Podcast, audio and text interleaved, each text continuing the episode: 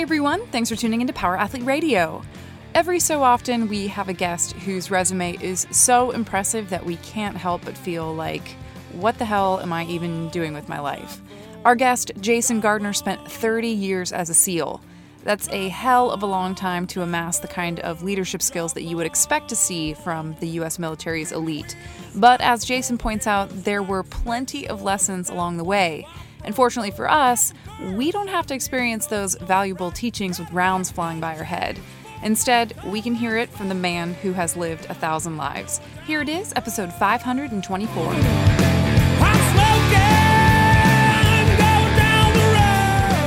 Hey, Power Athlete Nation. Welcome to another episode of the Premier Podcast and Strength Conditioning. I'm joined by my co host, Mr. Chris McQuilkin, aka Tex. Hello.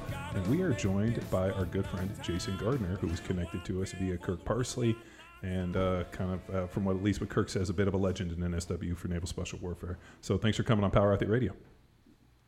Hey, thanks for having me. Cool. Yeah, man, so so much to cover, and you and I are speaking at the upcoming NSCA Tactical Conference.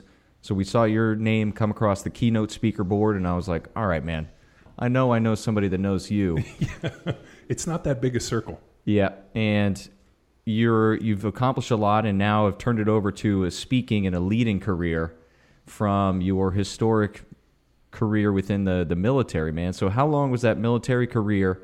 And let's talk about bullet points in which you aim to now take that experience and empower others.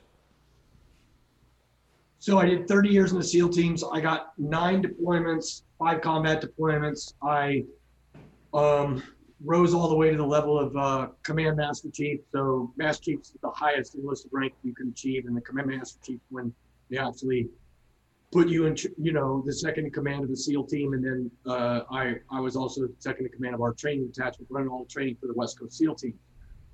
And I'll tell you, when I started, that was not my intention. I didn't have an ambition to um, reach that level, but it just wound up being one of those things where it's like, hey, if you're going to stay stay around then you you have to lead. And, and honestly, I was resistant to having any more responsibility than I than I had. But um, luckily, I had a bunch of great mentors and folks along the way that that helped me, you know, with each goal. And then then I think one of the the reason that I, I you know my career was successful is that I had great people around me, and I always tried to find those folks that I thought that were better than me and pull them in and keep them close and uh, and and just keep them around. So that that wound up working really really well.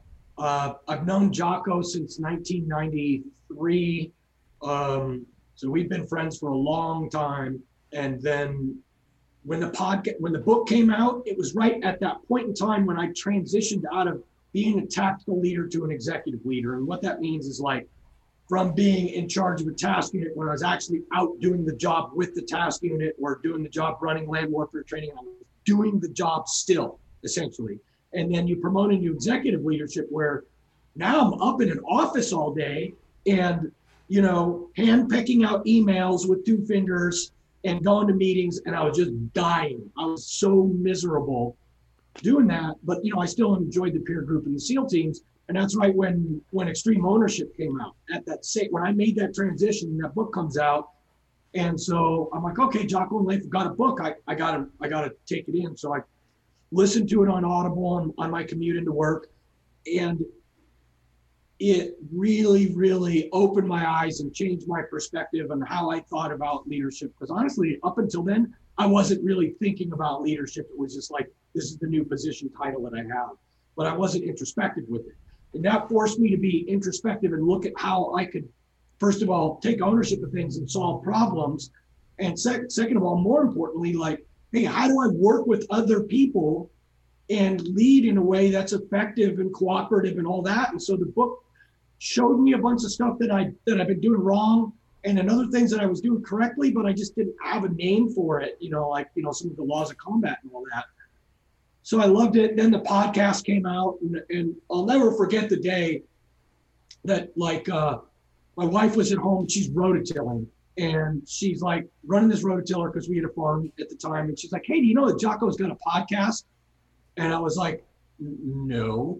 And she goes, you don't know what podcasts are, do you? And I'm like, mm.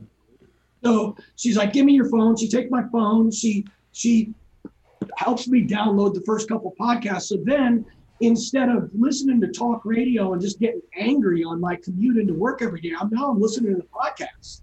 And they're so great because like the podcasts I, have completely changed my life and I'm I'm exponentially a better person because I'm able to sit around and listen to these conversations that it, super interesting people are having about really interesting stuff and it's just making me better instead of just a cyclical let me get mad uh, you know that talk radio is going on and actually it's all all you do is listen to commercials. So you know i'm, I'm listening to, to the, all these podcasts come out in real time. I'm applying it real time and i'm talking to jocko and then i got the opportunity to work with echelon front which was great. So that like i retired and a week later i was doing my first gig talking about leadership with echelon front and you know, what we do at Echelon Front, we solve problems through leadership because every problem anyone has at a business or otherwise is a leadership problem. And so that that's all we do. We just talk about leadership and help people solve these problems and become better people and become better family members and better spouses and better better members of the community. And it's great because everybody everybody wins. There everybody is winning in this situation. So yeah, it's it's been going great, and and even with COVID, you know, it's like we kind of transitioned to doing things virtually, and that's that's that that's a that's a great thing as well because now our reach is just further. Do you feel that um, it's not as impactful in a virtual setting? I know when we do podcasts in person, we always have a much more rich experience, but it just isn't always possible to get people sitting here with us. Do you feel like in a leadership environment that when you can go out and present in front of a group of individuals, it's more impactful than something done through a Zoom or a virtual setting? Uh, oh, yeah. Being in person is absolutely better, but it's also, it depends. So, like, I just got done speaking to probably like 150 people, and I can't see the folks in the back row, and they can't really see me. But in in this kind of venue, you know, they can see me up close. And then for Zoom, I pre- I like Zoom over um, Teams. A lot of times I can read the, the the facial expressions and I'm able to see if I'm hitting the mark with what I'm saying or it does does the topic I've got need a little bit ex- more explanation. The bottom line is is like it's it's way better than nothing at all. And for a lot of folks and businesses, you know, especially post COVID, where people are like, we're not even coming into office space anymore.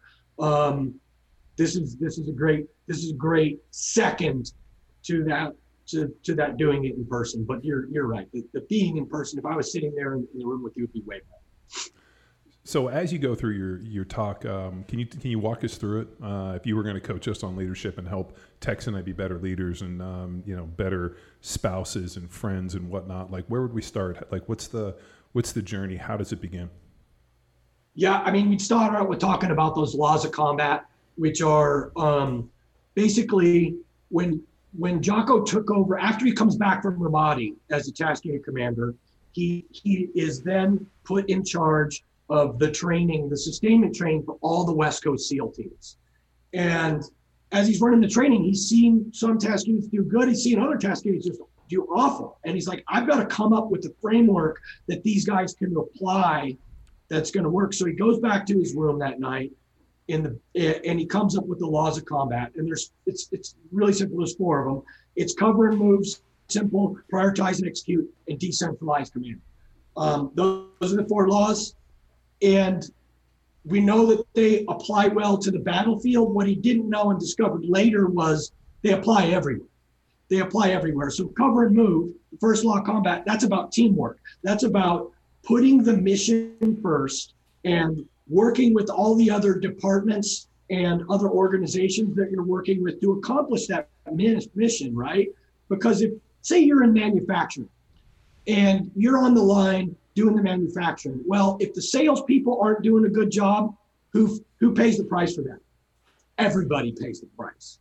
And, and, and, and flip that around. If you're not doing a good job on the manufacturing floor, that's affecting everybody at that company.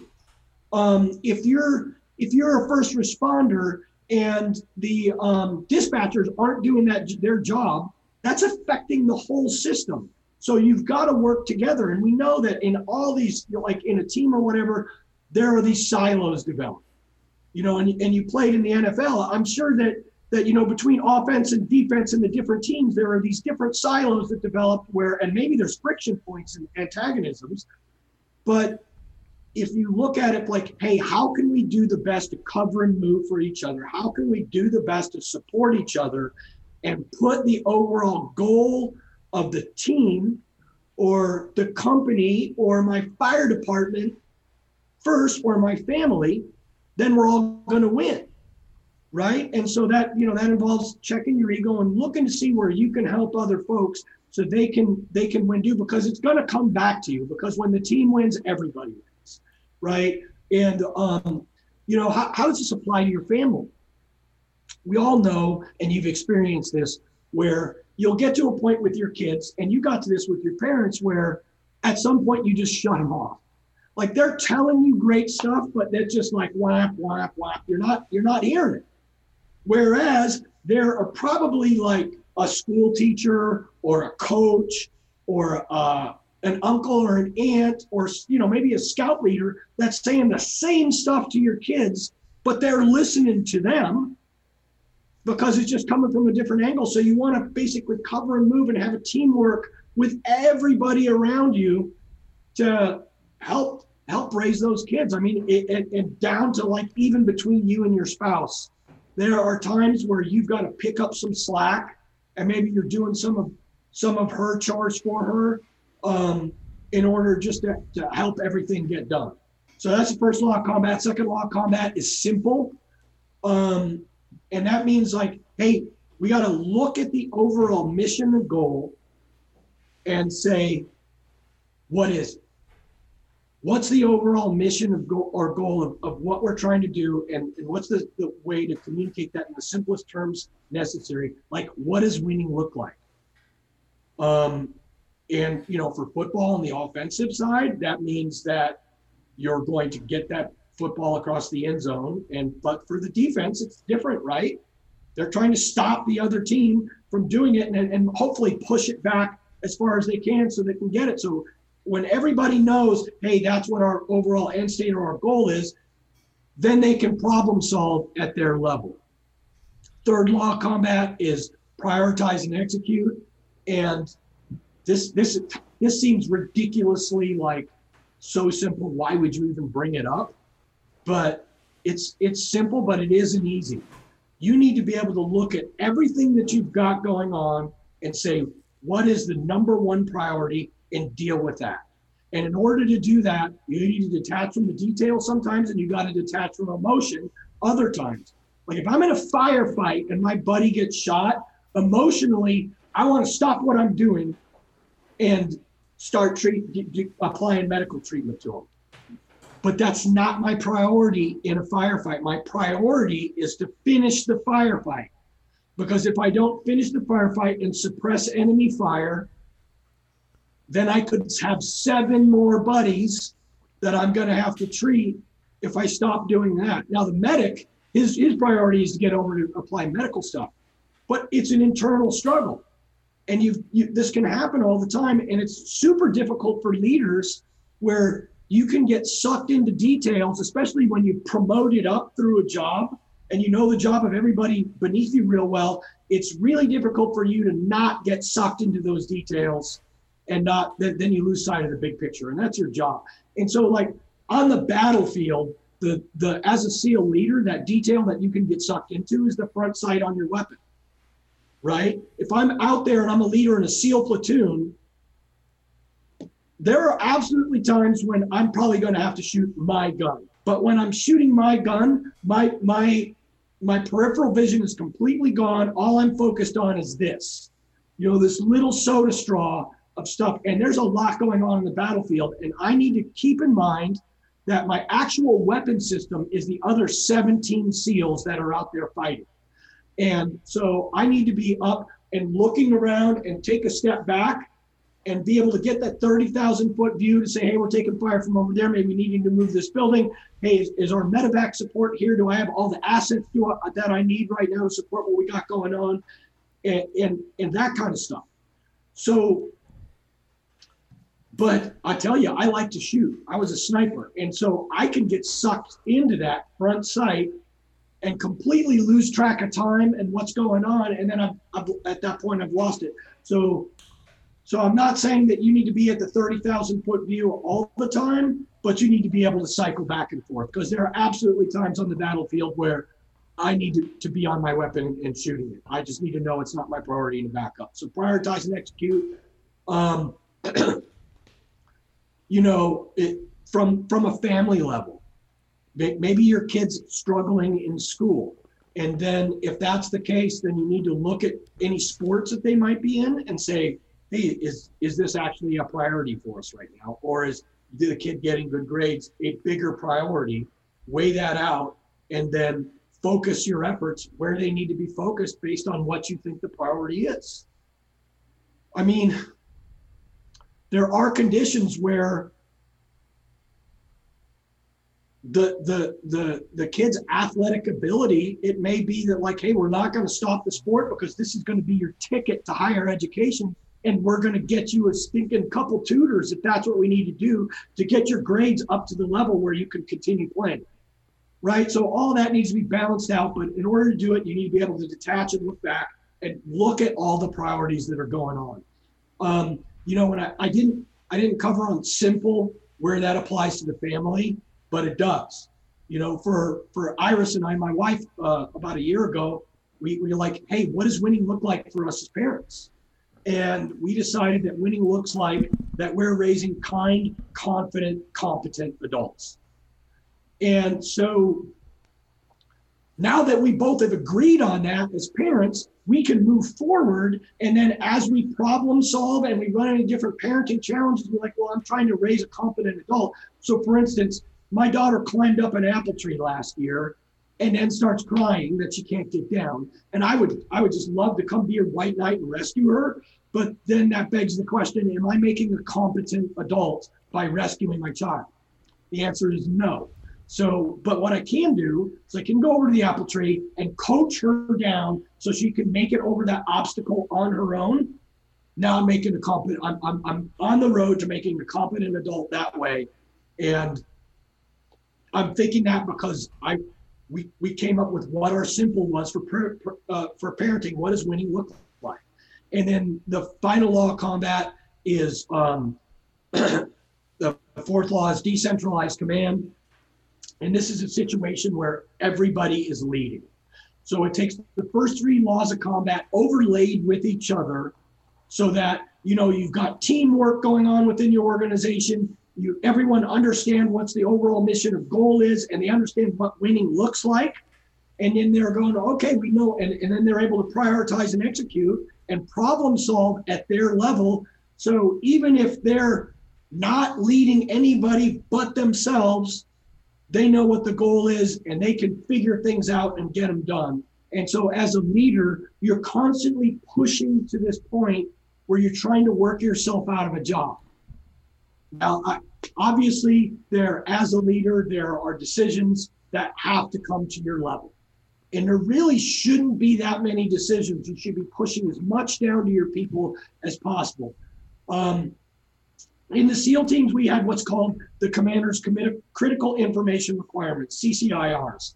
And there weren't many of them, there was four, right? It was like, hey, if someone's killed or wounded in the battlefield, as soon as you finish that firefight and you communicate that back up the chain of command, um, you're going to do it. And if the commanding officer is asleep, we're going to wake him up if one of these four things happens. So somebody's killed or wounded. The second thing was, hey, if there are any civilian casualties or allegations of civilian casualties, we're letting the CO know at our first available time. And then the third one was any press involvement. If there's any press involvement, good or bad, first opportunity, we're letting the commanding officer know and he's getting woken up for it. And the last one was if anyone back in the state, so any of our, our dependents from our, you know, of, of, our family members that are back there, if they're in the hospital or otherwise laid up, as soon as the, the as soon as we are uh, we can let the CO know we're we're letting him know for that information. Everything else, we've got his guidance. He told us what winning looks like. He told us, hey, here's the parameters that you're working under. And, and you've got to do that for decentralized command to work. Everyone needs to understand what their roles and responsibilities are and what winning looks like. And then they can operate inside that stuff and then they know and then they know this is what we push up. This is what we push up. Hey boss you know there was a reporter out in the field today. He he was taking some pictures. Here how how we think it went and, and let him know. And then all the other stuff we just tell him at regularly scheduled meetings. So decentralized command is why it's why the Marines were able to clear the Japanese who were entrenched on every island in the Pacific and waiting for them. Because they would come up with a major plan, and as soon as it started and things changed, they adapted with it. And it was pushed all the way down to that Marine Corps private carrying a rifle on how he was going to take out that next Japanese pillbox. Whether he was going to do a frontal assault or maybe he was going to sneak around and throw a grenade through the side. And that is so powerful and it's the best way for any organization to operate because they can make decisions really fast. If everyone's coming to me as a leader to make decisions it slows the hell out of the process and then it boxes the process into hey we're just going to solve the problems based on how jason thinks about it as opposed to everybody else's problem solving and now i'm going to get some real innovation going on because I've got new people looking at the problem as, as long as they're operating inside the parameters that we've given them, you know, as long as it's legal, ethical, and safe, they're going to come up with new ways to get things done, which is amazing. So those those are the four laws of combat, um, and that's really what you know our our whole talk is about. And then we've got some mindset for victory that we talk about as well. Um, but yeah, so just don't want to run my no, mouth. I'm, I mean, it sounds amazing. I'm just uh, as you're reflecting on it, um, I'm thinking about like uh, you know the war we've been in for the last two decades, and nobody ever defined what victory was, or or what victory looked like. And as I'm listening to this, I'm like, I wish that the people when we decided this thing, like day one, George Bush gets up, like, what did victory look like? I mean, we went over there to fight the war on terror, which felt so open ended. Like, I mean, and maybe I'm just not privy to it, but I uh, I was always confused a little bit. I'm like, yeah, I'm, I'm, I'm asking you. I'm like, boy, I wish we had given those. Uh, I wish you'd given this information to the people before we started this war, because it, it always feels like when we start these wars, it's kind of this abstract idea of we're going to fight the war on terror. Yeah, and then then it just kind of it grew a life of its own. Um, you know, in the post Vietnam era, there was always like a heavy stress. Hey, we're going in here. What is our exit strategy, and what does winning look like? And they they knew that going into Iraq, um, and things just went sideways, and then we weren't able to get unstuck from that tar bait, right? Where uh, uh, you know once you touch it with one hand, then you're stuck with the other hand, and then you know especially like us getting ready to pull out of Afghanistan, folks were like, well, we've already we've already spilled a lot of blood there. Can we leave now? But then the question is also, and it's a valid question. It's like, do we throw good money after bad money? And maybe the answer is no. And and and you're right. The the policy from the top should have been a lot clearer. Um, I'm always hesitant to look at, at the world from from now now you know hindsight's always 2020 right Of course. Of and course. still but we never know what paths things might have gone on had we not gone into iraq or had we not gone into an afghanistan and so But when it's we went into Iraq, there there was a clear defined deal when we went into Iraq. I mean, hey, we're going to take out Saddam Hussein. We're going to you know dismantle this. And when we went into Afghanistan, I felt like you know, hey, they were going after Al Qaeda and all these other different uh, groups. But it just like after a while, I'm like, you know, like it. it uh, and maybe this is just me looking at it from the outside as not a military person, but I always think if we're going to go fight a war, everybody should be on the same page on what victory looks like. You know, wars of Yeah. occupation tend to be just transfers of wealth. I mean, so like you know, like okay, we're going to occupy this for what? Right. And, and we got into the, uh, it seemed like we got into a, a nation building type of thing, which there, I mean, that's good because look at what happened in Syria. Yeah. Like ISIL came out of Syria, which was just a huge debacle. And so that's why I'm hesitant to say, well, what would have happened had we not gone into Afghanistan where you have these big messes? Um, and I think like there's a huge mess in Libya right now. And that could be a place that generates a bunch of pain in, in the future too. So we did get into that nation building. I mean, the nation building worked out really well for us with Germany and Japan. Sure. Um, but it it hasn't seemed to work out very well with us in in Iraq, and maybe Iraq is it's. I mean, they've dealt with ISIL, and hopefully things are stabilized there for now. We'll- see. Well, the uh, uh, if you go back, I mean, you know, back beyond the Bible, I mean, that part of the world. I mean, I don't know if they've ever known peace. All they know is war. I mean, uh, just doing a little bit of reading on like the on what the Russians experienced in Afghanistan, and their level of brutality was like legendary beyond, and they couldn't break those Mhm. people. So I'm always thinking No. like how how many people, and you would know as a historian much better than I, but how many different groups have gone in and tried to uh, tried to conquer Afghanistan and gone on to fight a war there that have ended up leaving. Yeah, I think uh, you know that the Brits wound up being the most successful there. I know Alexander the Great thought he was going to be in and out of there in three months, and that three years later he was still there, or two years later he was there for a lot longer. Um, and it, again, Afghanistan in the '70s was a very, it was it was fairly squared away and um, very Western, as as was Iran. Yeah, the Um, pictures are insane uh, to show colleges and girls walking around in skirts. I love seeing those pictures of those places.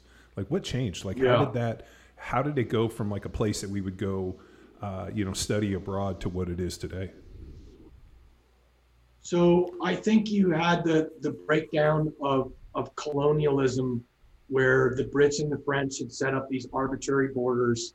And then, from my understanding, when you're going to control a population that outnumbers you, you constantly pit the population against it. If you're an imperial power, right? So they would go to somewhere in Iraq that's mostly Shia, and then they would put Sunnis in charge. And then they, in, oh, like over in, um, Syria is mostly Sunni, and they put the Alawites of the Shia in charge there. And so, and then they just have the arbitrary lines that were borders that really didn't represent the how everything was laid out there. And I think there was a lot of angst over that, and there was a lot of uh, um, leaders that were just not treating their people well, and they got pissed off and uh, rose up and then then then that's where these really radical ideas took hold or or grabbed hold of all that angst that was among people and and took over. And uh i don't know uh the the the truth of the matter is though to trajectory wise the world's getting better. The world is becoming less violent than it has been in the past so we're we're it's definitely a sine wave as we move in that direction but it, it's getting better and, and i think i think that as bad as social media is there's a lot of good stuff to it too. A lot of good stuff with people being able to communicate and it'll move us towards freedom. And as we move towards freedom there there is there there's it's inevitable that there will be violent outbreaks. I mean at some point the people in north korea are going to figure out they're they've been duped all this time and that's not going to be good when they up for the people leaving. I um, whenever people about, talk about North Korea, um, do you um, you know Kevin Fields? He was No. the um, yeah. So I I did uh, uh, some contracting stuff with the guys over on uh, in Hawaii for the SEAL delivery vehicles, and he was their um, command master chief. So I got to hang out with him a bunch, and uh, he's like, you know, um, just to give you an idea on North Korea, he goes, we have satellite images of those guys raking the beach every night at dusk, and then they walk the beach looking for footprints. He's like the entire coastline. He goes, it's crazy to see, you know, thousands of these dudes just raking the beach, and he goes, just that, that's the level of neurotic and insanity we're dealing with. And I, I always remember that little thing with uh, North Korea, and I'm like, yeah, I mean that's a it's a scary place too. Yeah, I just heard uh, a podcast um, with this young lady who'd escaped North Korea, and and and essentially the whole dang country is a concentration. Everybody's spying on everybody else. It's it's it's it's it's horrible, a horrible situation. And, and there's there's a bunch of there's words in their language. They've modified the language. They don't even have certain words just to keep people down. Um, but it's not going to last forever. And when people finally wake up and they realize that they can, you know, when, when people can talk to each other without filters, then they're going to wake up to it. Um, and then it's very likely that the government over there is going to overreact and, and that's going to be costly, but the, the end trajectory is we're moving in the right direction. Now that you're teaching I, leadership, do you feel that it's easier to use past negative examples from history or experience or direct towards more positive examples of how this worked and we had success? So I feel like it's most impactful when I share with people my mistakes because it's it's first of all it's like hey here's where I messed something up. And um and really when you do something right what do you learn? You haven't really learned much. It's when you fail and when you make a mistake that you actually learn like oh that hurt. I'm going to do that a little different this time. So i, I would say that, that the past failures and in, in, in i don't like to point out other people's failures. I point out my personal failures where i failed and learned from them and then use that examples in my brief. And, then, and there's an example i give in in the brief when i talk about humility about um, an op we did in afghanistan. And it was late in my deployment in 2009 to afghanistan. And uh, um, up until that point in the, the, deployment, every time we got in a firefight with the Taliban, we did the meat stomp on them. I mean, we had better weapons, we had better training, we had night vision, we had air support. So we started to get cocky. I started to get complacent. And then we went on this one operation where we were going to get this Taliban commander in, in his village uh, north of Kandahar up in the mountains. And uh, gets inserted by helicopter. We did like a three kilometer offset patrol up and over a mountain range down to hit this guy's compounds that are on the edge of the village. And right next to the compounds is like this big hill that's about like the size of a four story building. And we always, because we're going to remain over day, we'd always like to snatch up a piece of high ground. Well, the thing about fighting in the mountains is you can grab one piece of high ground and they can just grab all the high ground around you, right? So we grab this piece of high ground our assault force goes down, they take down the two compounds, they find immediately a huge cache of weapons, demo, um, Iridium, the Iridium sat phones, a couple of different of uh, of uh, um, passports from the same guy. So it's like, and and we had the Taliban commander who caught him too. And so we're like, okay, so up on this piece of high ground that I'm at, our standard operating procedure was every guy had to carry um, 10 empty sandbags with them so you could make yourself a fighting position for when the sun came up and the fighting started.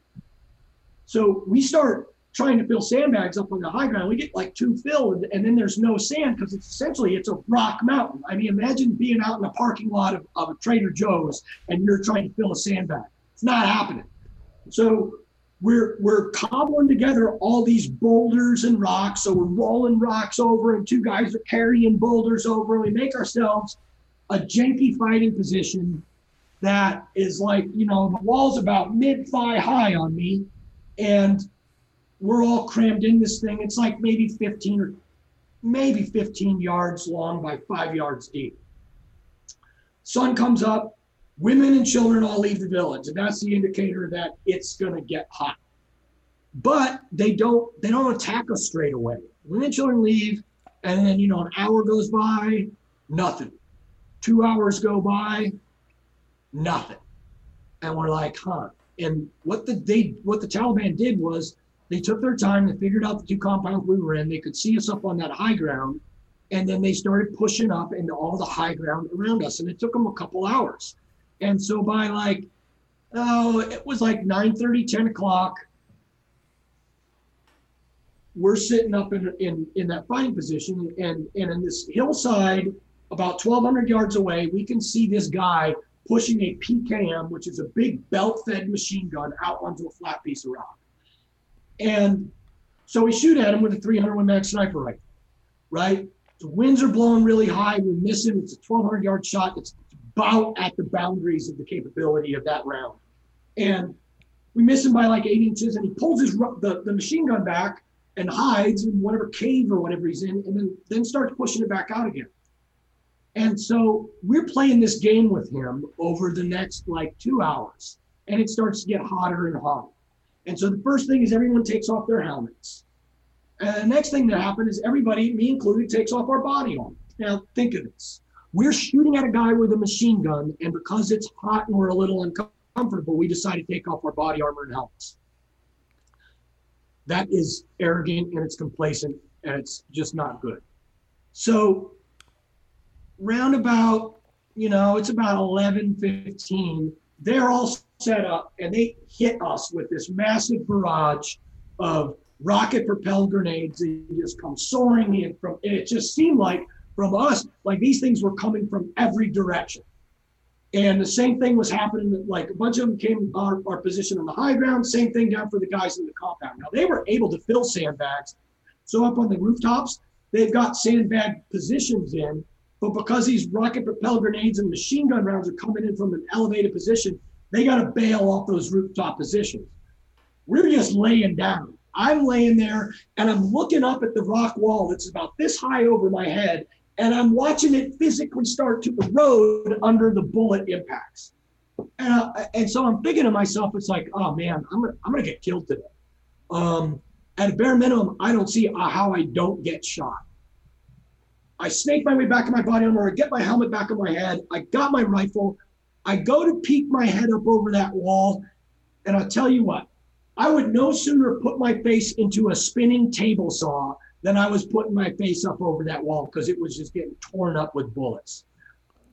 The only aircraft we had overhead was a, a Predator, and it's got it's the Predator is a UAV, so there's not a guy in it. It's, the person flying it is back in in in a in a you know in a trailer somewhere, either in country or in Nevada or something like that, and they're looking at the battle space through a thermal image. Well, the problem is is it's 30,000 feet up and thermal image of the battle space where everybody's essentially the same temperature as the rocks. They can't pick people out. Plus, the Taliban got all these countermeasures they use to uh, like hide from our thermal imagers. So they'll use like wet blankets and different little tricks to hide. So they, they can't pick anybody else out.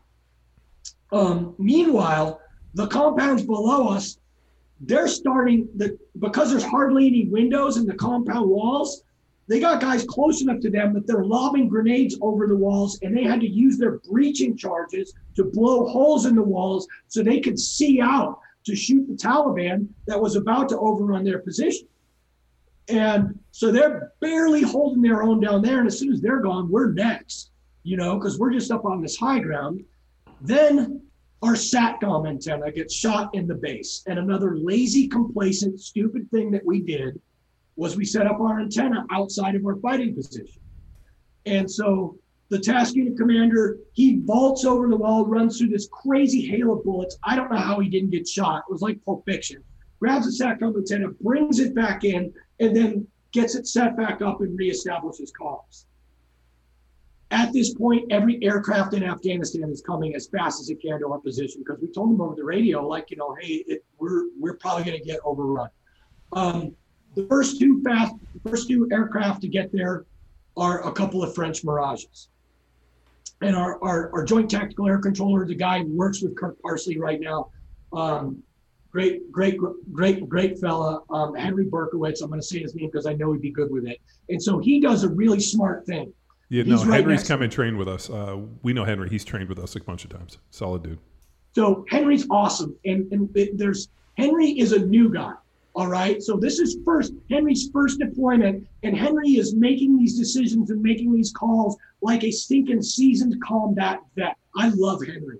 So what Henry does, because he knows he can't tell these guys to bomb anything, because we our heads haven't been up. We don't know where the position's at. So Henry tells the French, the French uh, Mirage pilots, he's like, hey, I need you guys to give me a show of force over these two main ridge lines because they were set up on these two ridge lines where we were taking fire from. And and so a couple of minutes later, the French pilots come back over the radio and they go, ho, ho, ho, stand by, here we come. And they're barreling over these ridge lines super low. As they're going, they're kicking off these IR flares that are there to confuse any like heat seeking, you know, Stinger missiles or whatever the, the enemy might have that might take the aircraft down. Well, what this does is this is cover and move. It forces the Taliban to get their heads down because they hate our aircraft. So they put their heads down, and now we can get up. Now I can get my head up over the wall, all of us, and we can start shooting back.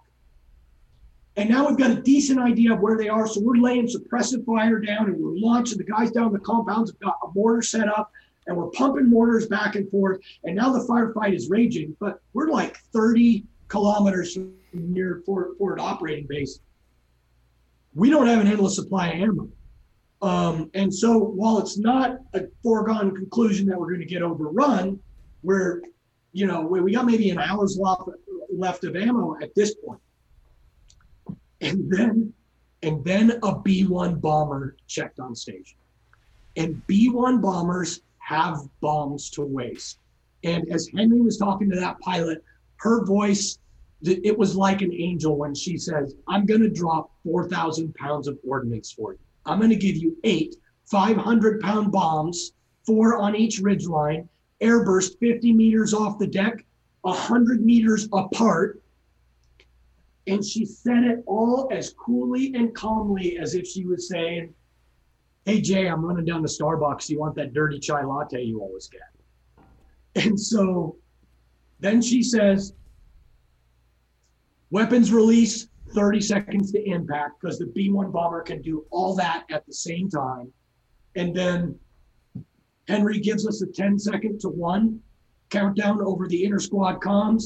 And then it's just like boom, boom, boom, boom. All these bombs, four over each ridge line, eight total. It's like the 4th of July. I mean, everybody was cheering except for the Taliban, they didn't cheer because out there that day. But still, there were a few of them, and and so it was a low level firefight.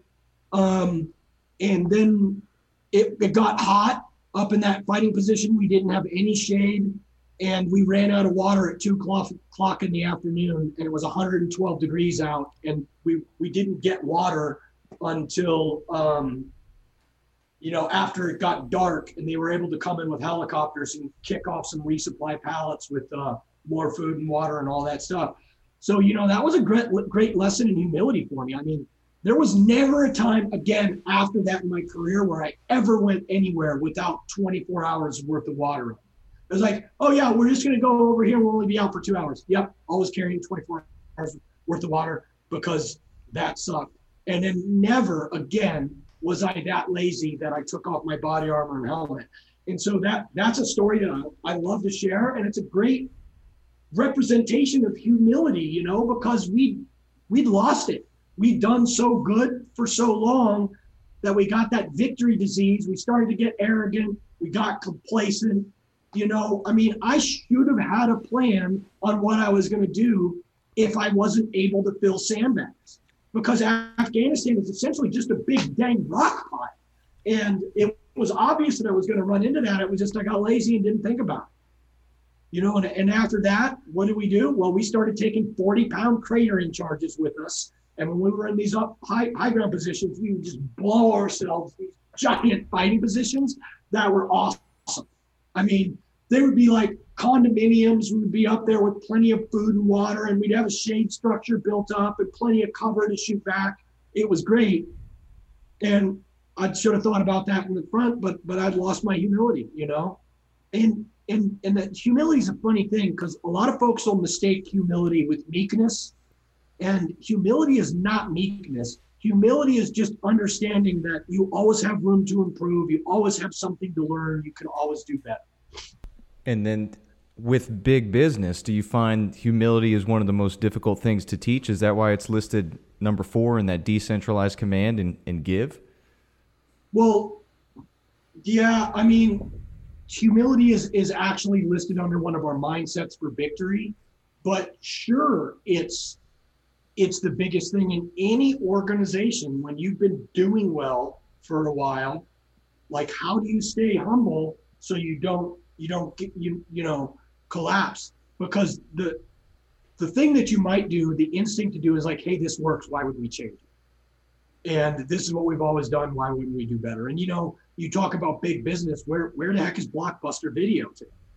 Right they're ghost town oh yeah i was going to say go like I, on I, some I, weird trading thing on reddit they, they still have like a storefront maybe in, in oregon but they i mean they had the market share on home entertainment and they could have bought Netflix. Uh, Netflix tried to sell them, and they were like, "No, no, no. People always want to do DVDs." So, I mean, is that is that humility, or is that just lack of leadership and and uh, you know foresight? Just no vision to see where the market's pivoting. I mean, I think the same thing happens in warfare, um, or at least you know, I imagine like you know you have this one idea, and then everything's so malleable that it's changing at such a rapid pace that if you don't have some form of vision and foresight to be able to be able to be agile enough to be able to move and make changes. I think that's what I've always appreciated about the SEAL teams, uh, where you guys were always small enough to be able to move and learn new things and constantly pushing the boundaries. Whereas if you look at like, you know, we worked with Big Army. I mean, to get those guys to move was like trying to turn a battleship. Yeah, and and that that is the secret to our success in the SEAL teams is doctrinally we we're not tied down, and that's why we've been able to innovate and adapt and adjust so well. And just it, there's a feedback loop that we have in the SEAL team. So every time we do something, um, we debrief it. Like, hey, what did we do wrong? What did we do right? What could we do better next time? And everybody has a voice at that debrief. So when you're in a, in a room debriefing, the rank comes off, and and it's it's really important to check your ego because it may be that that new guy has got he's seeing stuff from a different angle and he may be bring up that thing that's going to bring you to the next level and help you adjust um, and we've seen that with our tactics and there's a natural darwinian approach that makes you adjust on the battlefield because when the enemy change their tactics if you don't adapt to them guess what? You die. And unfortunately in business things don't happen that fast and the results aren't as drastic. And so the ability to change is it's not as immediate or relevant. And so it, it takes a little bit of time and, and it takes it takes you actually thinking about it and going hey where what, what where can we do things better where are things going um and that's it and and and it's it's it's it's more difficult in big organizations because when you do get a big organization, you're forced to build up these bureaucracies to get the thing moving. Where does ego come into play in all this? I mean, Everywhere. we've talked, we've talked uh, humility, and uh, whenever people start talking about humility, I always think like, uh, you know, especially in uh, like probably the level you're at. I mean, with this, like huge egos, big personalities um, and the one thing that I found, especially in the NFL, I'm sure you found, is sometimes the bigger the ego, the more people cling to that for their identity. So how does that come into play? I mean, ego is comes into play everywhere you look. If you're having a hard time like cover and move and you're working with some other team or whatever or department, you've got to check your ego instead of just blaming them and saying they're doing a crappy job. You have to check your ego and say, hey, what can I do better to support th- what they're doing? How can I help them? I mean, you know, as far as it's simple, you may you may think that you're a great communicator, and the reality is is like I may communicate with you in one way and you can pick it up, and I try to say something to Tex and he needs to hear it completely different for him to understand it.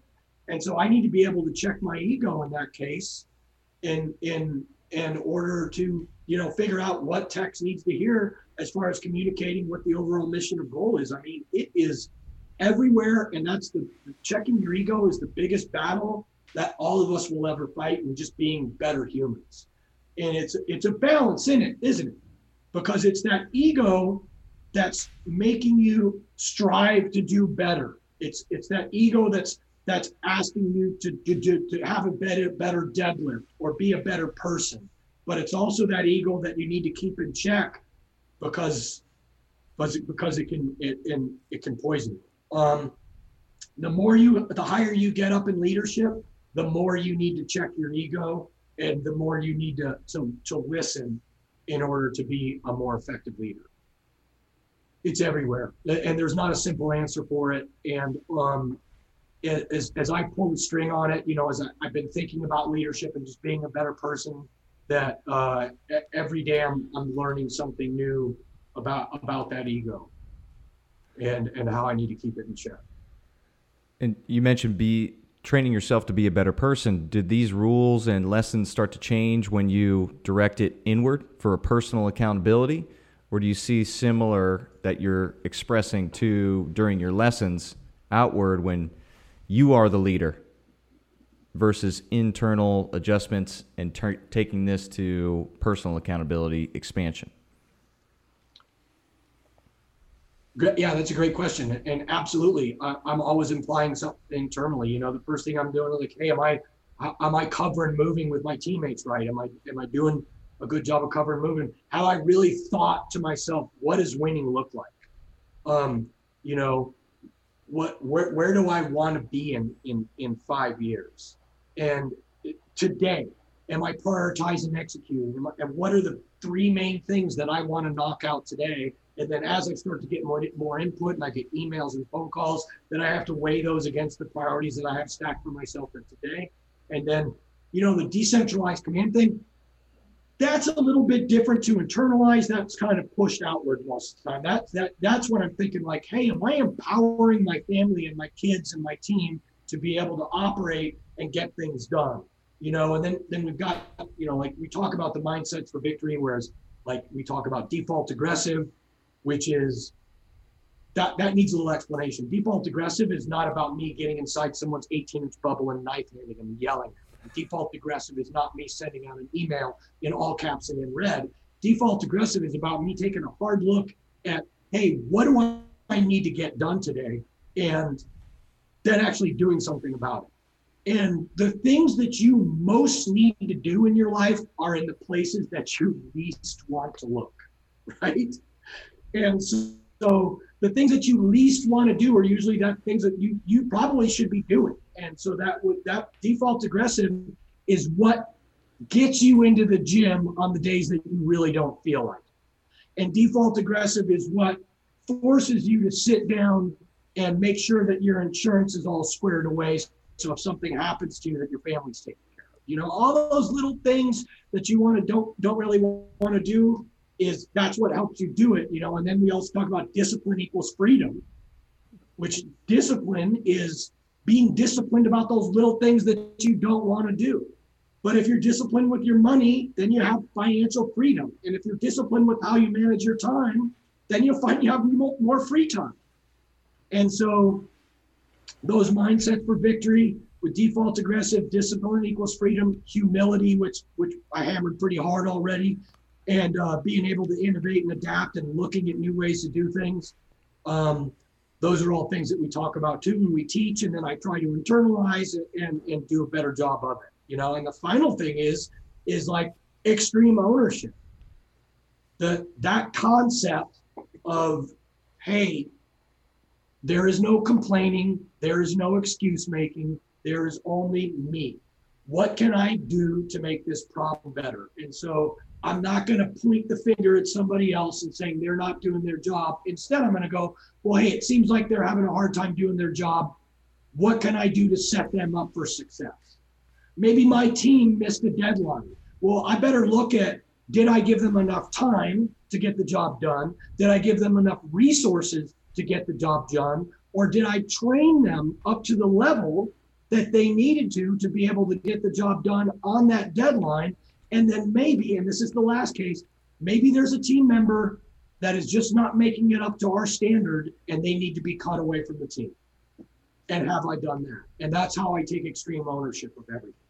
And so I check my ego, I don't cast blame, but I look at, hey, how can I solve this problem?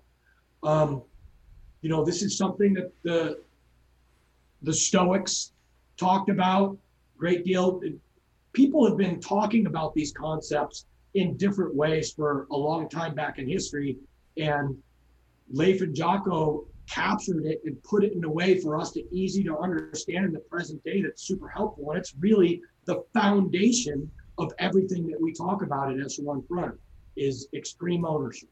How can I solve these problems? Where does discipline come in? And I, uh, I wonder if you go and you speak with these corporate groups, uh, is you know discipline, self discipline, the discipline to not only keep yourself in shape and do the things that you do, but like how does that enter into the conversation? Um, I imagine you know you going in and speaking to uh, a large corporation where people come from all different walks of life. Um, you know they probably look and think, "Ah, oh, discipline's easy for you. You're a Navy SEAL." But how do you break that down and uh, give people something tangible to work with? Um, I still get up and train every day because it's what I've done since I was 14 years old to play in the NFL. And the day that I don't do that, I feel yeah. like I, I, get you start getting away from who you are as an individual because it's so ingrained in the identity. I wonder for people in corporate America who prob- who don't have that background or that experience, especially from where you come from, how do you uh, convey them that idea of discipline and uh, you know, like it's not sexy, it's just consistent. Yeah, so I, I mean, I talk about it in in that the idea of discipline is doing those little things that you know you need to be doing, and they're just like they're hard to do, and so maybe you don't do them. And so I talk about that the opposite of discipline equals freedom is that procrastination equals pain. And this is what I did in, in high school. I'd get assigned a paper due in two weeks, and instead of being disciplined about it and maybe spending 40 minutes a night working on it, and getting it turned in on time, I would follow the procrastination equals pain, which meant that I would tell myself, ah, I'll start working on it tomorrow, but worry about it. And then not, and, and so the whole two weeks I'm worried about it until the Thursday night. And then right around 7 p.m., I actually start on the dang paper and finish at two in the morning, which is painful. And then hand it up and, and get like a C minus on the dang paper, you know, where had I done a disciplined approach to it, it I would have just knocked it knocked it out in a little bit. So you know when when you talk to corporate America, and I'm talking to people in businesses, and then we're talking about like, hey, how do you do team building exercises? And folks ask this question, and it's a great question. It's like you can build team and camaraderie in the military by going out and doing something really hard. Go out and just do a really hard operation where we're going over the horizon through some big surf, and then we're going to patrol in like five kilometers and hit a big target and patrol out, and it's going to be like 27 hours long and it's going to suck. Well, how does someone in a business that, you know, maybe they have disabled people working for them and people that just, they're not, not that kind of people, how do they do it? Well, then they, they, you, you look at things that are outside out of the physical, but you look at different goals that you can set and you're like, hey gang, here's here's something that we've got going on. And, and maybe there there's a report that takes X amount of time, and we're going to see if we can knock out getting this report done or this research done or this Excel spreadsheet done or this program written in this amount of time. And we're going to get the whole team fired up about it. And we're going to see how everybody can do it because there's all these little parts and pieces that fit into that that take discipline. And that's that's how it's going to work. Um, you know, when I was a command master chief of a SEAL team, and, and even when I was ops master chief, I had a secret safe in my office. And that's where my secret hard drive was kept. And on top of it is this piece of paper that I've got to sign the safe open, an initial with my initials in the morning when I open it, and then I got to sign when it's when it's locked, close at the end of the day. Takes like 30 seconds. And, and of course, I never did it.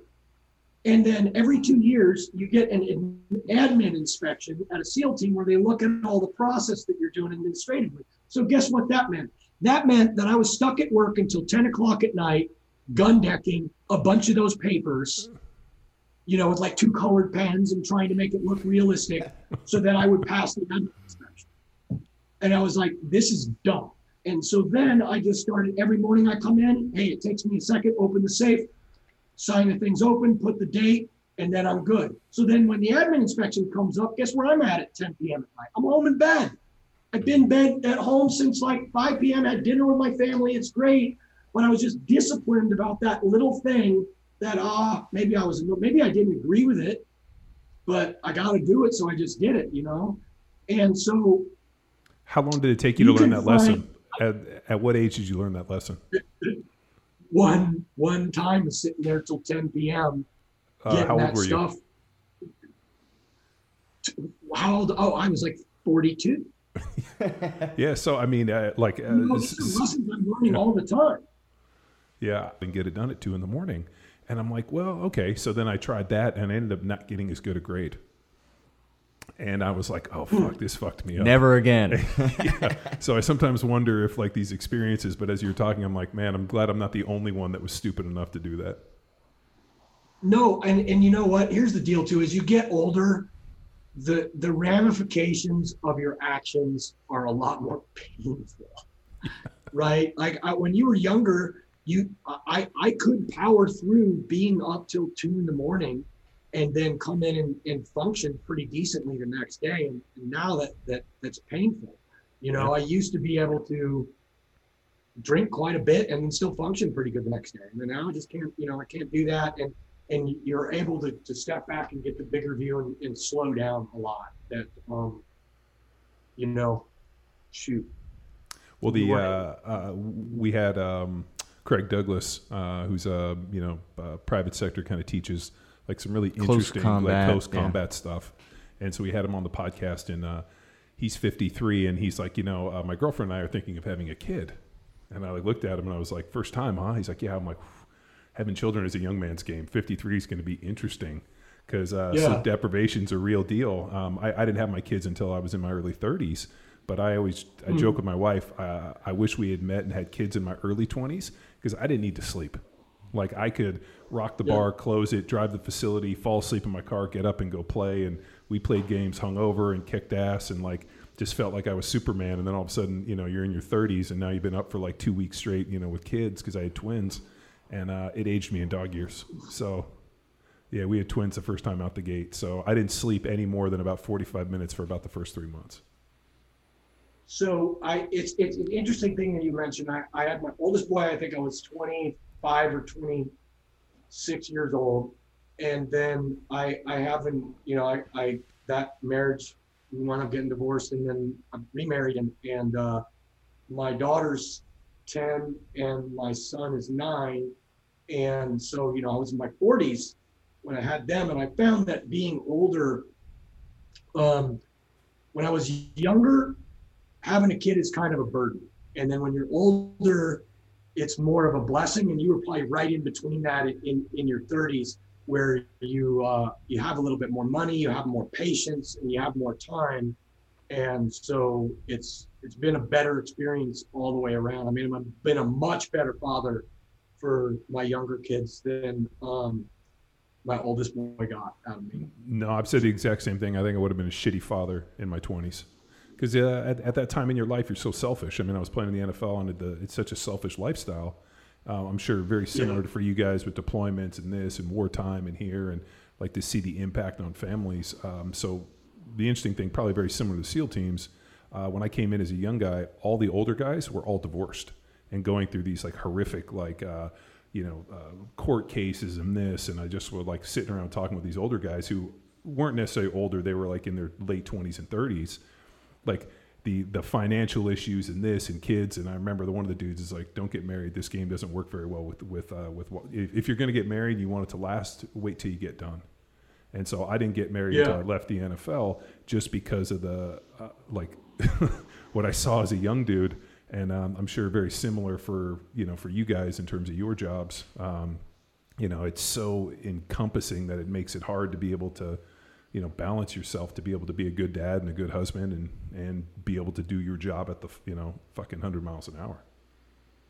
Yeah it it really because i mean essentially when you do a 30 year career like me it, I, I didn't really want to wait that long to get married but you're absolutely right. It is an environment which is not conducive to success and the divorce rates reinforce what i'm saying and it takes a really strong partner to be able to to put up with the, the long deployments and, and all that. And I got really lucky when, when I met Iris in that, uh, um, you know, she did that. Now I will say this though, is that I, was just kind of floundering around. And so, uh, I'd been in like 16 years. I had just put on E7, which is kind of late to make chief. And then after we were together and married, like she forced me to mature and check my ego. And I force is a bad word, but as a result of us being together, that after that, my just my career skyrocketed. And um, you know, you talk to Jocko or anybody who knew me before we met and after we met, we met. It's like she's the best thing that ever happened. And uh, I think you know because my home life wasn't uh, was was really squared away, and I wasn't terrassing around town like an idiot, which I was before. Guilty as charged too. Now y'all you got a cool setup. You got your own homestead. Can you describe to our listeners some of the, the goals and missions that you guys have now as a family to help live off the grid more or less? Where are you based out of as well? Yeah, so I live. Uh, I'm we're two and a half hours north of Spokane, um, right up on the Canadian border in northeastern Washington. we have a, a, a 40 acre property there um, that we're getting ready to build a house on, and right next to it, we are living on a three acre property in a little one bedroom cabin with a schoolhouse. We have horses. Uh, we have a big garden. Um, when I met Iris, she was working on a a guest ranch as a wrangler, and so part of the agreement for her to marry me and come down to San Diego is that I would get her a place where we, we would live somewhere where she could see her horses out the window and they wouldn't be in the stable. So like living in a, uh, you know, any kind of suburban setting was out of the question. So when, when she, well, she came down to San Diego for like eight months and I deployed she went back up to Washington and worked, and we got married and came back down and got an eight acre place that we could have the horses on and got a big garden. And then later we got an 18 acre place and she started an organic farm there. And we started raising, she started raising organic vegetables that she was selling to this, uh, this guy, Pete's Paleo, who pre-packages paleo meals and sends them to people, which was awesome because when you're growing food, that's the toughest thing is being able to sell it. So we weren't in a situation where we'd have, we'd have to pick stuff and then take it to like a farmer's market and hope it all sells. You know, when the stuff when we picked stuff, it was sold, and that was through our relationship with with Pete's Paleo, which was awesome. And then we also had families that um, when we had excess stuff, we would sell them packages. So that was great. And but we really wanted to get out of San Diego and get somewhere more more wildernessy. And so that's when, you know, when we retired, we sold our place in San Diego. When I retired, we sold our place in San Diego. We moved up to northeastern Washington. And essentially we're on the edge of the wilderness. I mean, there's black bears that come on property, deer, elk, turkey, all that. And we're trying to live a lifestyle where most of the food we eat is stuff that we've grown or stuff that I've hunted. And so, ethically, as I think about it, you know, I want if I'm going to eat meat, I want to eat meat that has as little suffering for animals as properly as, as possible and as healthy as possible. So instead of you know buying beef from some place where they've been in a feedlot standing around in their own shit and um, eating grain and are pumped full of hormones and antibiotics, I, I'm going to try and get some grass-fed, free-range beef.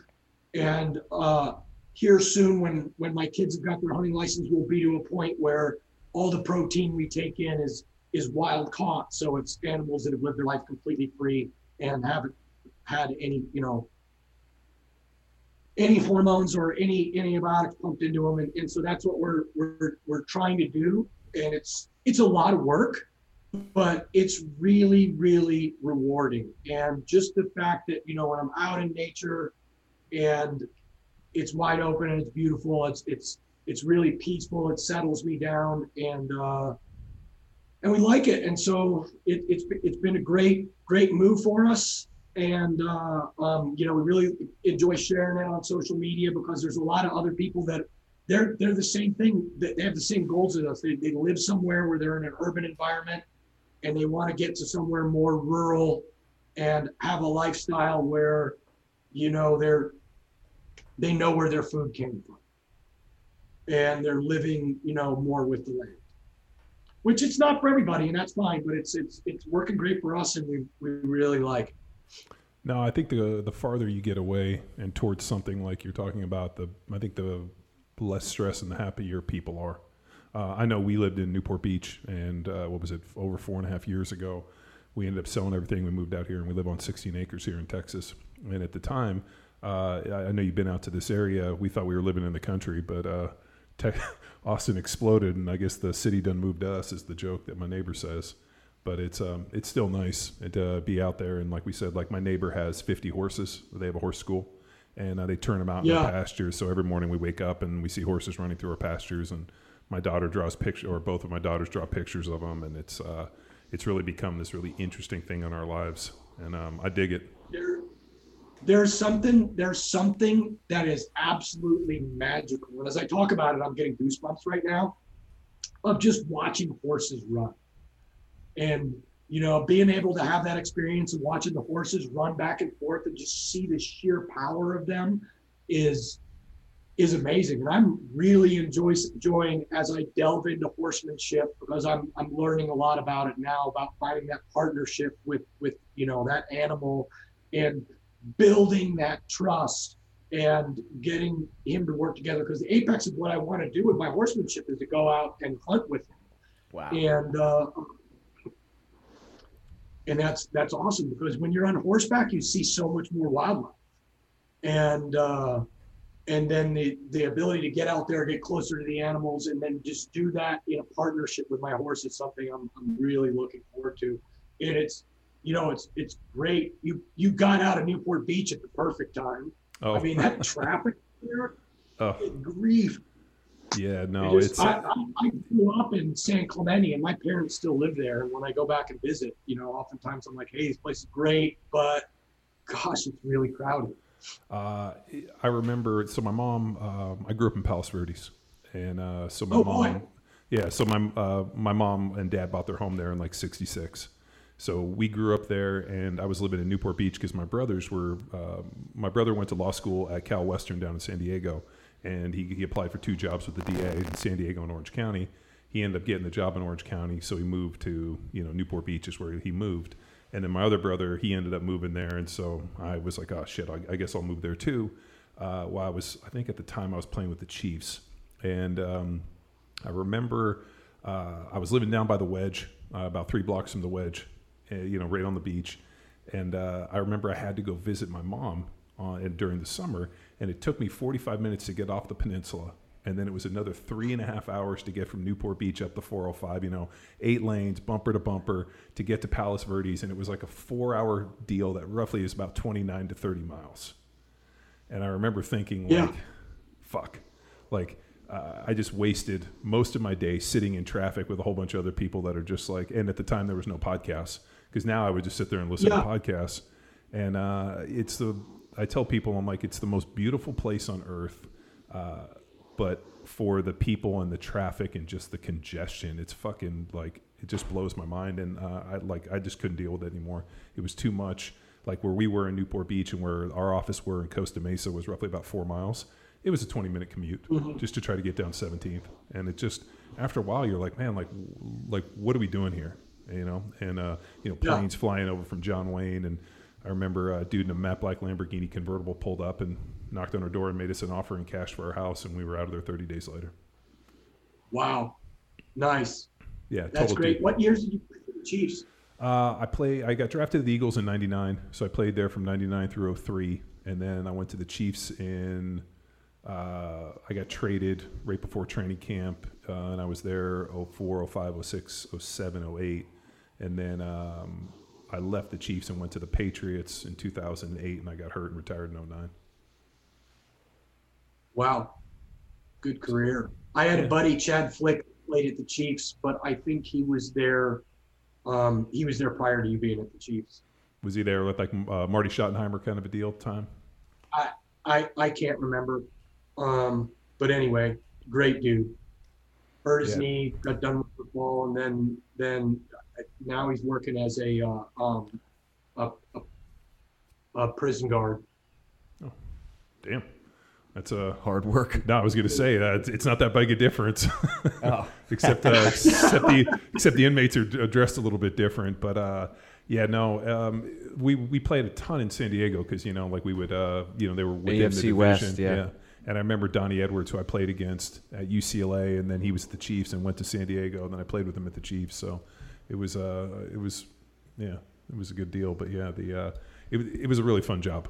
Uh, I always tell people is like the greatest job in the world. You get paid a bunch of money to go up and beat people up on TV and fucking get dressed up and people cheer your name. It's great. How could you be upset about it? The only thing cooler, you can't, well, the, and then the- an opportunity to be on a team. You know, Yeah. well, the, the only thing cooler is uh, I ended up, um, you know, I got hired by NSW to do some fun stuff, and uh, I got to go to uh, Mid South uh, with one Uh-huh. of the teams for a week, and uh, it was cool. Like as we were setting up and like basically like uh, in the kill house blowing the doors with the ordnance, uh, I was like, this is a fucking cooler job. You Yeah. guys got to blow stuff up and shoot things, and I'm like.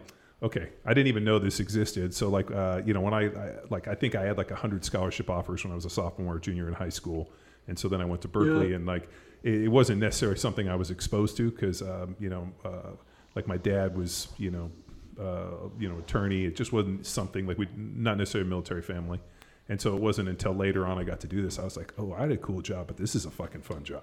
Jason, what was your path to it, man? Right Well, out of high school? from San Clemente. Did you go to San Clemente High, or Yeah, where'd you go? I was at, so I went to San Clemente and then- then switched and graduated from Dana Hills. Um, but uh, my dad was a Marine. And so that's what brought me to the area was my dad wound up getting stationed at Camp Pendleton and bou- bouncing between, between um, the Marine Corps Air Station in El Toro and Camp Pendleton for a good portion of his career. But I, I knew at age seven that I wanted to join the military. And he, I was focused heavily on the Marine Corps because that's what my dad did. And my dad, he was really low key with his service. You know, he was a, a, a JAG officer. That meant he was a, a lawyer in the Marine Corps. So he wasn't like one of these really gung ho parents. In fact, when I talked to him about joining the Marines, he begged me, he's like, don't join the Marine Corps. Um, you know, there's three other services or, uh, um, you, you, could look at those, but, um, and then I got exposed to, uh, a, a team guy that was a SEAL in Vietnam when I was taking this, uh, martial art called Kaji Kempo in San Clemente. My parents were like, Hey, that guy was a SEAL in Vietnam. And I was like, what are, what are SEALs? And they're like, this is the, you know, the Navy Special Forces. And when I started looking at what they did, I'm like, shoot, I'm a beach kid. I played water polo and swam in high school. This is perfect for me. So I latched onto that um, junior year of high school, and then that was just my focus. And then I joined um, right out, joined the Navy right out of high school. Went to boot camp, A school, and then then then the BUD/S, which is our selection, and then checked into SEAL Team Five in February of 1989. Oh, jeez. So all the uh, all the instructors, um, my uh, I think it was my dad's cousin was a UDT guy in Vietnam, and uh, Uh-huh. we when we'd have family barbecues, um, he used to get fucking hammered. He was an alcoholic, uh, so bad, so much so that he used to drink uh, vodka and milk because it, uh, he had such a bad ulcer that he drank vodka and milk. Which, in hindsight, like now I think about it, I'm like, man, he was a serious alcoholic, but. Um, yeah, he was. Uh, yeah, and so that that was really only my exposure was like uh, the UDT. So when you came into SEAL teams, all the guys that were the instructors and kind of your mentors were all Vietnam guys. there was only a few of them left, you know, because Vietnam ends at 73 and we're talking towards the end of the 90, end of the 80s. So there were there were still maybe um, four Vietnam vets around that I was exposed to on a regular basis and, and, and just having any time at all that you could have with these guys was magic because you know there were no there were no wars going on. So there's a blip on the radar. There was like Grenada, there was Panama, but those were like really small deals and they weren't sustained. So being around the Vietnam vets was really, really cool. But we were getting to a dangerous point where there wasn't anybody around with combat experience. And so we were coming up with tactics and things that really wouldn't have worked on the battlefield. So can, can, you, can you talk a little bit more about that? Like uh, I've, I've always been kind of amazed where we went through this time and there was these peacetime seals and then all of a sudden like there wasn't uh, this historical knowledge like we have now where now we have 20 years of battle and, and experience to be able to teach the young guys.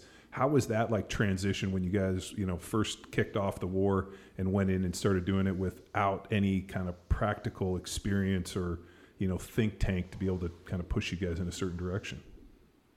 So what had happened is is like going into it, a lot of stuff we'd overthought.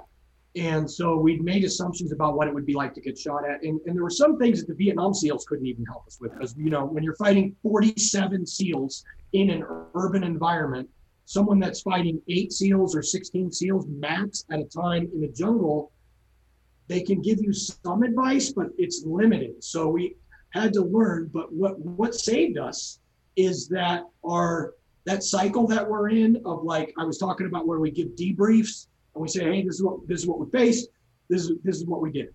And so as guys are starting to go forward to the battlefield, they're going, they're they're they're sending us back information. Hey, we need to get smart on things like mobility.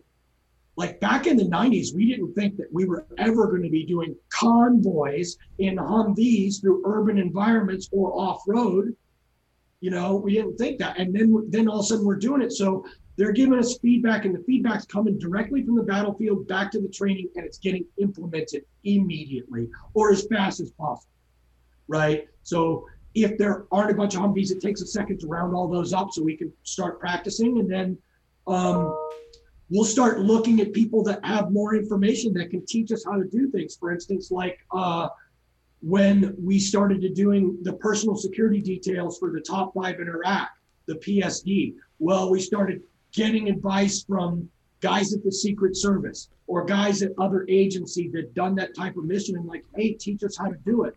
And then we would start doing it and put our own spin on it and say, well, maybe this works a little better and here's some different ways we can do it.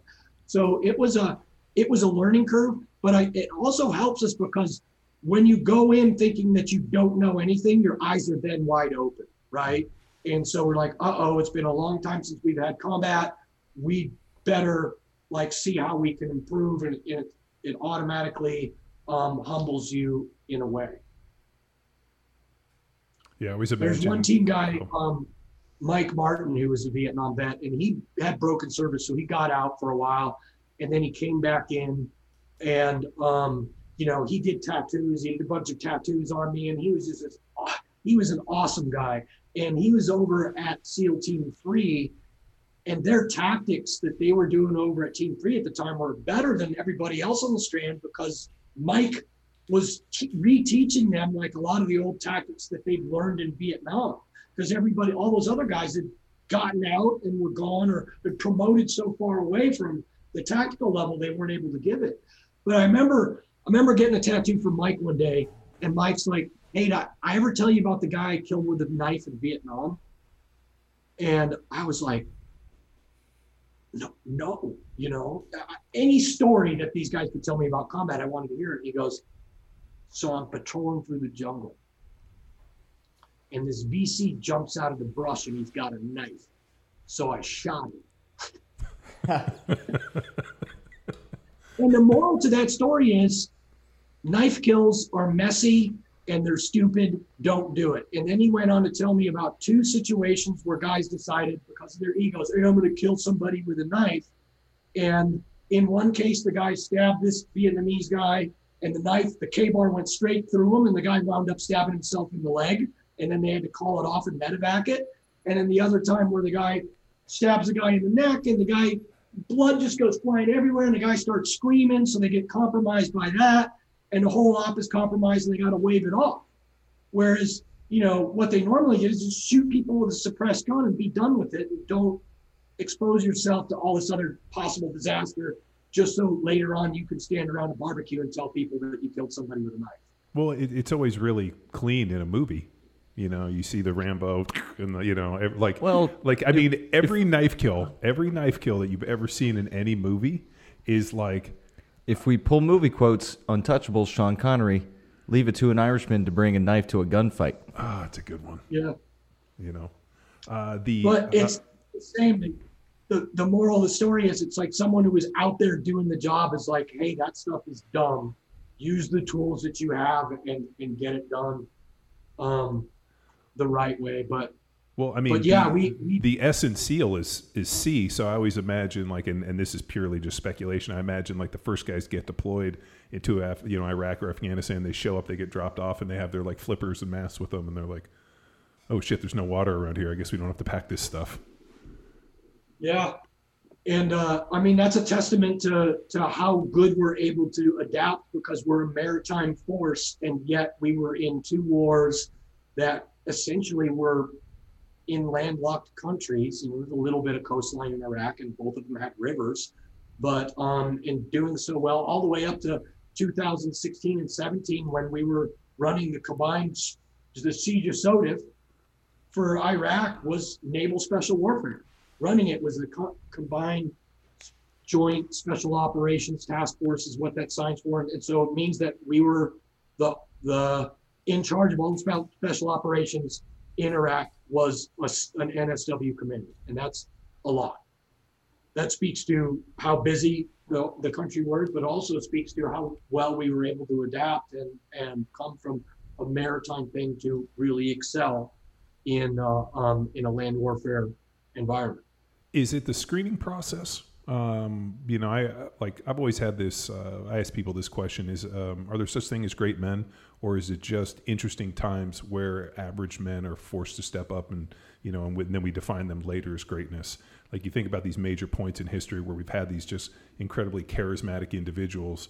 Is it like the uh, the moment that defines the individual, or was it just the great individual? And I think sometimes for the SEAL teams, um, as you talk about like the mobility and the ability to adapt, is there something within the training process that screens for that, or is it just, hey, you know what, these guys can suffer more than everybody else, and we put them in, and the system allows these guys to flourish?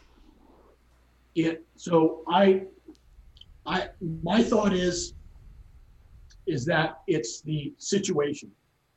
Whereas like they talk about the greatest generation in world war ii but if, if we were to reach some kind of existential threat right now i think we would see a lot of our, our youth stand up and take that challenge on with the same fervor and vigor that our forefathers did.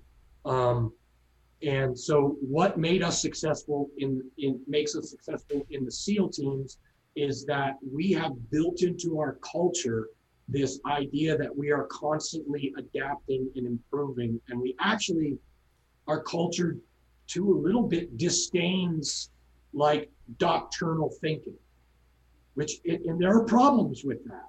But our culture is always looking at doing something new. And because we have this this system built into of, of debriefing what we're doing and, and everybody has a voice in that debrief that's what the secret to our success is is that we're we're we pride ourselves in, in our adaptability and our creativity.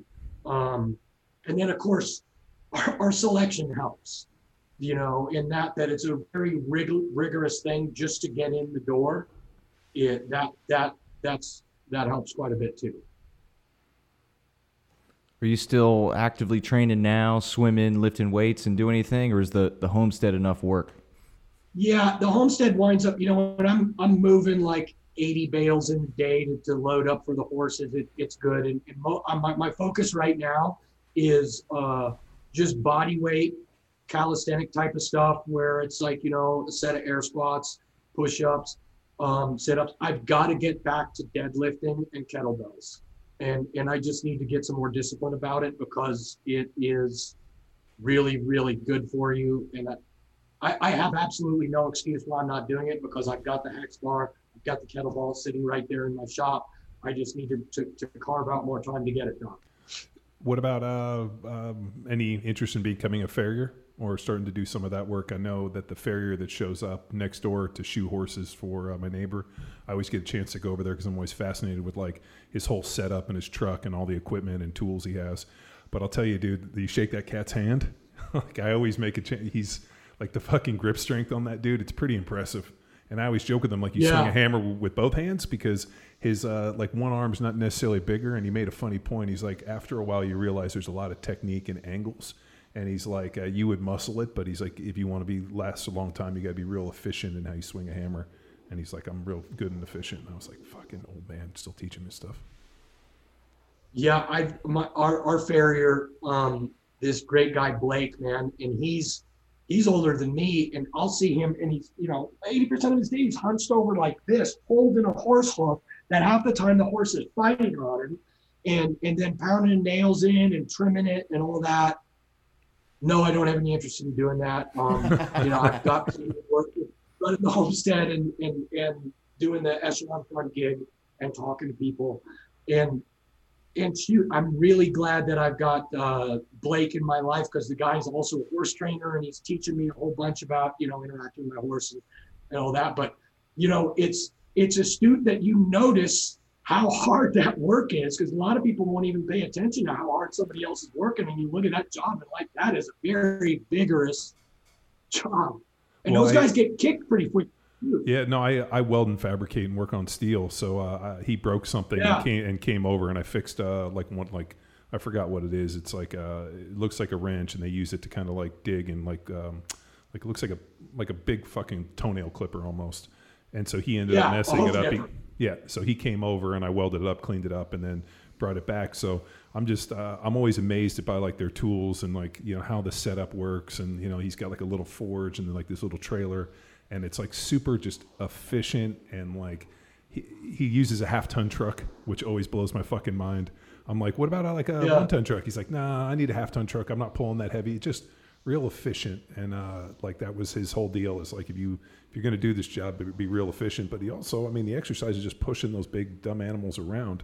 I mean, horses are extremely emotional and very um, like pretty fascinating if you think about uh, like they say fascia, and this comes from Cal Dietz's RPR. Emotion and emotional intelligence comes from the fascia and gets stored there. And if you look at a horse, I mean, their majority, like the fascia, the way it kind of connects. I mean, their brains aren't big, but they're extremely um, emotionally intelligent. Like they can tell if somebody's sad. They can really pick up on emotion, but just aren't naturally intelligent animals. So then you have to look and like, so what's intelligence with emotional intelligence? So it's just kind of an interesting observation. And then getting to see them in the environment and as Aztecs, I mean, they, dude, they're all outside and just seeing like their groups and their social circles and how they act. And they're like, they're pretty funny and just kind of amusing animals. Yeah. animals. Jason, do you ride bareback? Uh, I I can. It's not something that I often do. I'm getting ready to see if my horse knows how to swim. And when you swim a horse, you do it bareback, and so that for that I'll do it. But you know, I, my horsemanship is not to the level where I'll be really good at bareback like my wife or her friends are.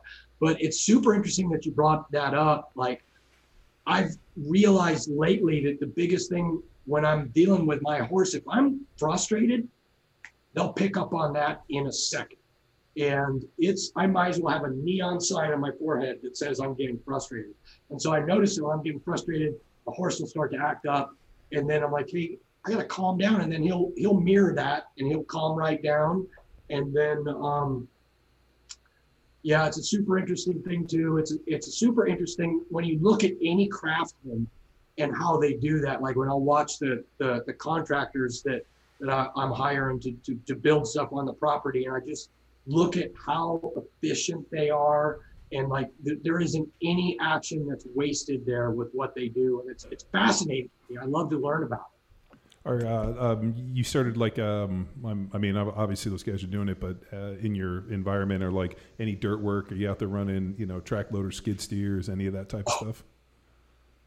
Yeah, I've got so my one neighbor that I hire to come over and and uh, do backhoe work, right? And um, that that backhoe is essentially an extension of him.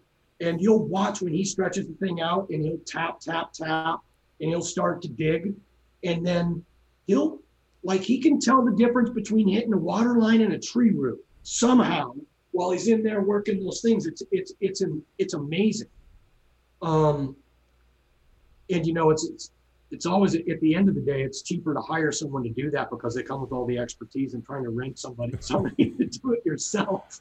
my uh, when- so when we moved to Texas, my old neighbor, uh, since passed away. His name was Tom Dye, and he came down and uh, he used to like to show up at least what was it every other day and talk shit to us and tell us what fucking pieces of shit we were. Oh yeah. Uh, he he had uh, quit school in eighth grade because he figured he learned all he needed to know. And from the time he was 13, he basically did dirt work and had a you know super successful uh, excavation, septic, did like directional drilling. And uh, he came down and he would um, uh, like if we had anything to do, he's like go down and rent this piece of machinery, and he kind of coached me. And uh, he would bring his guys over who were just like these wizards with like you know skid steers and this and all this just dirt work because it's all they'd done their whole lives. And it makes you realize that opportunity and uh, like experience and just the like the opportunity and length of time behind it just sitting behind the sticks i mean it's like shooting or driving and anything. Like you get somebody behind the wheel who's never driven and they're nervous you know after you've put thousands of years or shut thousands of rounds it becomes so automatic. And for these guys like uh, i remember where our building is the guy graded uh, the plot. And I remember when the when the guys came out to pour the concrete, he like brought out his you know tripod with like the deal to be able to shoot the um, to shoot the elevation, and uh, the one corner to corner was off less than a quarter of a degree. So the guy graded it was a 92 by 50 plot, like built up the dirt, did everything, didn't do anything, didn't didn't stake it, nothing, just purely with eyesight this uh, this Mexican cat named Emilio and a skid steer dude graded this thing within like it was like a quarter of a of a degree to half a degree from corners. They shot it from everything, and the dude was like, "Who did this?" And I was like, "Oh, my neighbor's guy. He he came down. He does dirt work, and he's like, fuck, man, I've never seen anything like this." And it just Wow. you know that's um, Well, I, you want, know, I the wanted to add like that that can be accomplished with with horse riding as well. I had a, a dude ranch job post college. I couldn't get a job, so shoveling horse shit, and then the trainers taught me how to ride. And I played lacrosse in college, so it worked towards playing a sport called polocrosse. So we were playing lacrosse on horses, and like it's a mm-hmm. switch where I want, I feel I want to go to this position on the field, and then it's it's not a matter of like coaxing the horse to get there. And like I had one horse that I rode for the eight weeks, and eventually it was it was cool. It was almost like Avatar, to where we were able to turn it into play and competition. were you the broken little marine or the big monkey? Uh, I am a broken little marine boy. No, but uh, no, it was it's so cool and like the the fact that you're interested in as well, and then we're talking about skill development. Yeah. And like I just imagine you learn to hunt on a freaking horse. Is that going to be bow and arrow, or are you going to be pulling out like? So so my daughters had never ridden and then we move in we, we buy this property and my neighbors who are the nicest people in the world they have a horse school and she does hunter and jumpers and english and uh, so then like at age i think we were with the girls were probably four when we moved here they had like a summer camp and my wife's like do you want to send them to summer camp? So we send them to the school and i'm like well i don't have to drive anywhere we can just fucking walk them over there. So we take them to summer camp and they go and then it was like uh, you know, hey, we're you know we're going to take him for lessons or whatever, and then all of a sudden my wife ends up because we have a big building with a bitchin' gym, and then my shop is in there. Next thing you know, my wife is like training uh, the owner and all the trainers to lift weights and all the all, the people. So now, like my daughter's riding five days a week, and it's what she does. I mean, she's like five days a week, and this little girl now she's nine, and like her skill on the horse because it's what she does every single day. She looks at him, she sees him outside. She has like you know draws horses. Her friends talk about horses. They call themselves the Pony Squad, which I think is hilarious. And it's it's just their entire existence are these horses and it's like and they're like oh they're so good i'm like well yeah if this is if you dedicate your life to something like how are you not good at it if you give it enough opportunity and enough time you know so you think about like hey all of a sudden i'm i'm working towards this and it's like you know what's the volume of work that i'm doing to get there is it the same that i did from in my previous role A- absolutely. And uh, um, that partnership with the horse and that that give and take. Uh, I mean, because there are people that ride their whole horses their whole lives, and and all they do is just spur the hell out of the horses and abuse them, and they don't get the best out of the horse. Whereas, you know, like Tex was saying, you get to that point where you're just attached, where you just look the direction you go, and the horse knows that hey, that's the direction we're going, and you don't have to apply any leg or rein. And uh, um, yeah, it's it's it's really cool, and that's just that's a fabulous opportunity that your daughter has to do that because it's just going to make her so much a better person having having that you know developing the relationships and and everything that you've got to do with the horse in general. So Um, do you, do you ever I'm get up to Canada? Uh, like uh, so, like uh, my mom grew up in Vancouver, so I kind of know that part of the Uh-huh. country. We would drive through, you know, twice a year. We drive from California up to Vancouver and stop all the way up there. So I'm fairly decently familiar with that part of the world. Uh, so what do you? Um, what's the big hunt? What are you training for? I mean, I know those big Roosevelt elks are down in Oregon, and there's some pretty amazing stuff up around there. So I'm gonna hit. I'm gonna in years to come. I'm gonna pack into Idaho elk hunting, and then um, the muleys are a little bit higher up in the mountain, and they're they're bigger, and so I want to go after mule deer, and just go out and just it just have have it be a couple days with me and my horse, and at the end of the experience, you know, I'm bringing back uh, meat for the freezer. Um, yeah, I don't know. Uh, we're the, the Canadian border's been closed, but we we're 20 minutes from the Canadian border, and we spend a lot of time up in Rossland, and we ski at Red Mountain and all that. When it's uh, when we can get up there, we love it, and we're really looking forward to when they open the border back up again.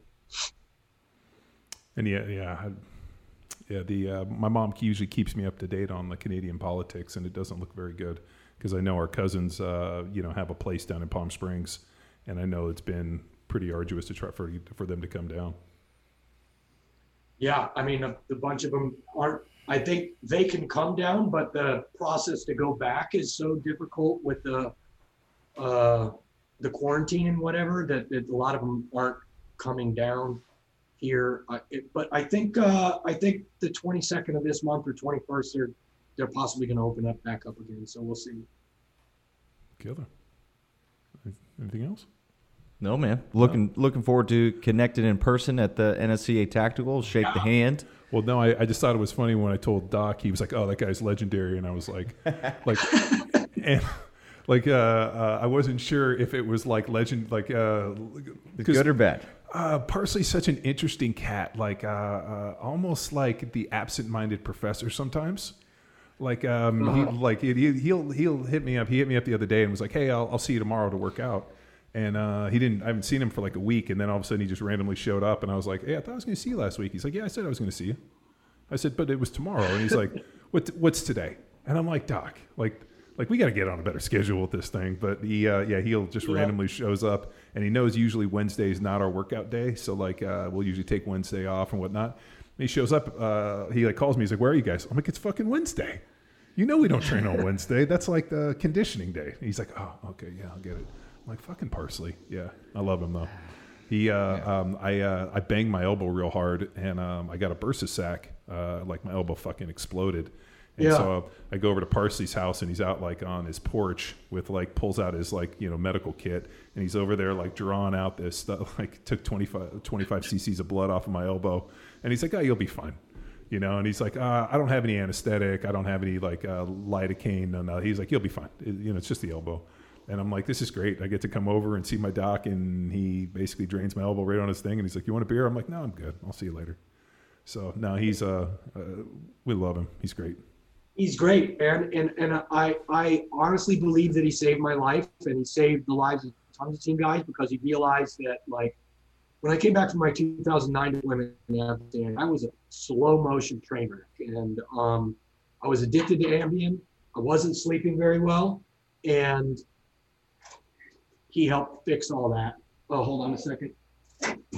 Yep. So he noticed that all these these physical problems that guys were having the SEAL teams, i.e., like a 27 year old guy having the testosterone of a 13 year old girl, and figured out that it was because our sleep patterns were completely jacked up, and because guys were using sleep aids, and helped us get into you know what then was just a, a, a bunch of supplements, you know, all natural supplements to help us get good sleep, and then later, you know, to to his sleep remedy, which I, I take religiously. It really helps. And, and Me too. um, I, I take two a night. yeah. And I, I've seen like my health is exponentially better than it was then. I, I was there were three different medications I was taking every day. I don't take anything now. Um, of course, adjusting my diet helped, but the most powerful thing I did to get my health better and my mental state better was fixing fixing my sleep, and I owe him forever for that. Yeah, no, he's uh, um, yeah, no, his, his stuff with sleep and just what he's what he's able to do, and um, you know, in terms of like you know, when I get my blood work done twice a year, uh, I always ship it over to him just to take a look and make sure everything's working right, and uh, he is. Uh, I'm glad I count him as a friend, and I'm glad I get to see him as often as we do because realistically, uh, he's, he's fucking sharp dude. Oh yeah. Yeah, he's he's a good cat. He so, is. Yeah. Well, cool. Well, dude, thank you so much for coming on Power Athlete Radio. Um, know you and Tex are going to, uh, you know, connect in person, so that'll be killer. But if you're ever out this way in Texas, please look us up. I know uh, you guys do some stuff out here in Austin. We're right down the street from uh, Dripping Springs, and uh, um, geez, and also uh, I don't know. Uh, do, do you know Todd White? Um, he he uh, he's a Jean Jacques Machado guy. Uh, No, I, I don't, but I'm sure, you know, Leif and those guys know him. They, they got a thing in Dri- Dripping Springs and we, we usually there once a year. So man, when I'm there next time, I'll have to hit you up. yeah, man. We'll we'll go out and have some fun. So For sure. Sounds good. sounds great. Thank you. All right, Jason. Thank you very much. Cool. And thanks for tuning in. Another Thanks. episode of Power Athlete Now it's time for you to empower your performance. You can find Jason Gardner on Instagram at jason.n.gardner or head to echelonfront.com to learn more about his leadership philosophy. Until next time, bye!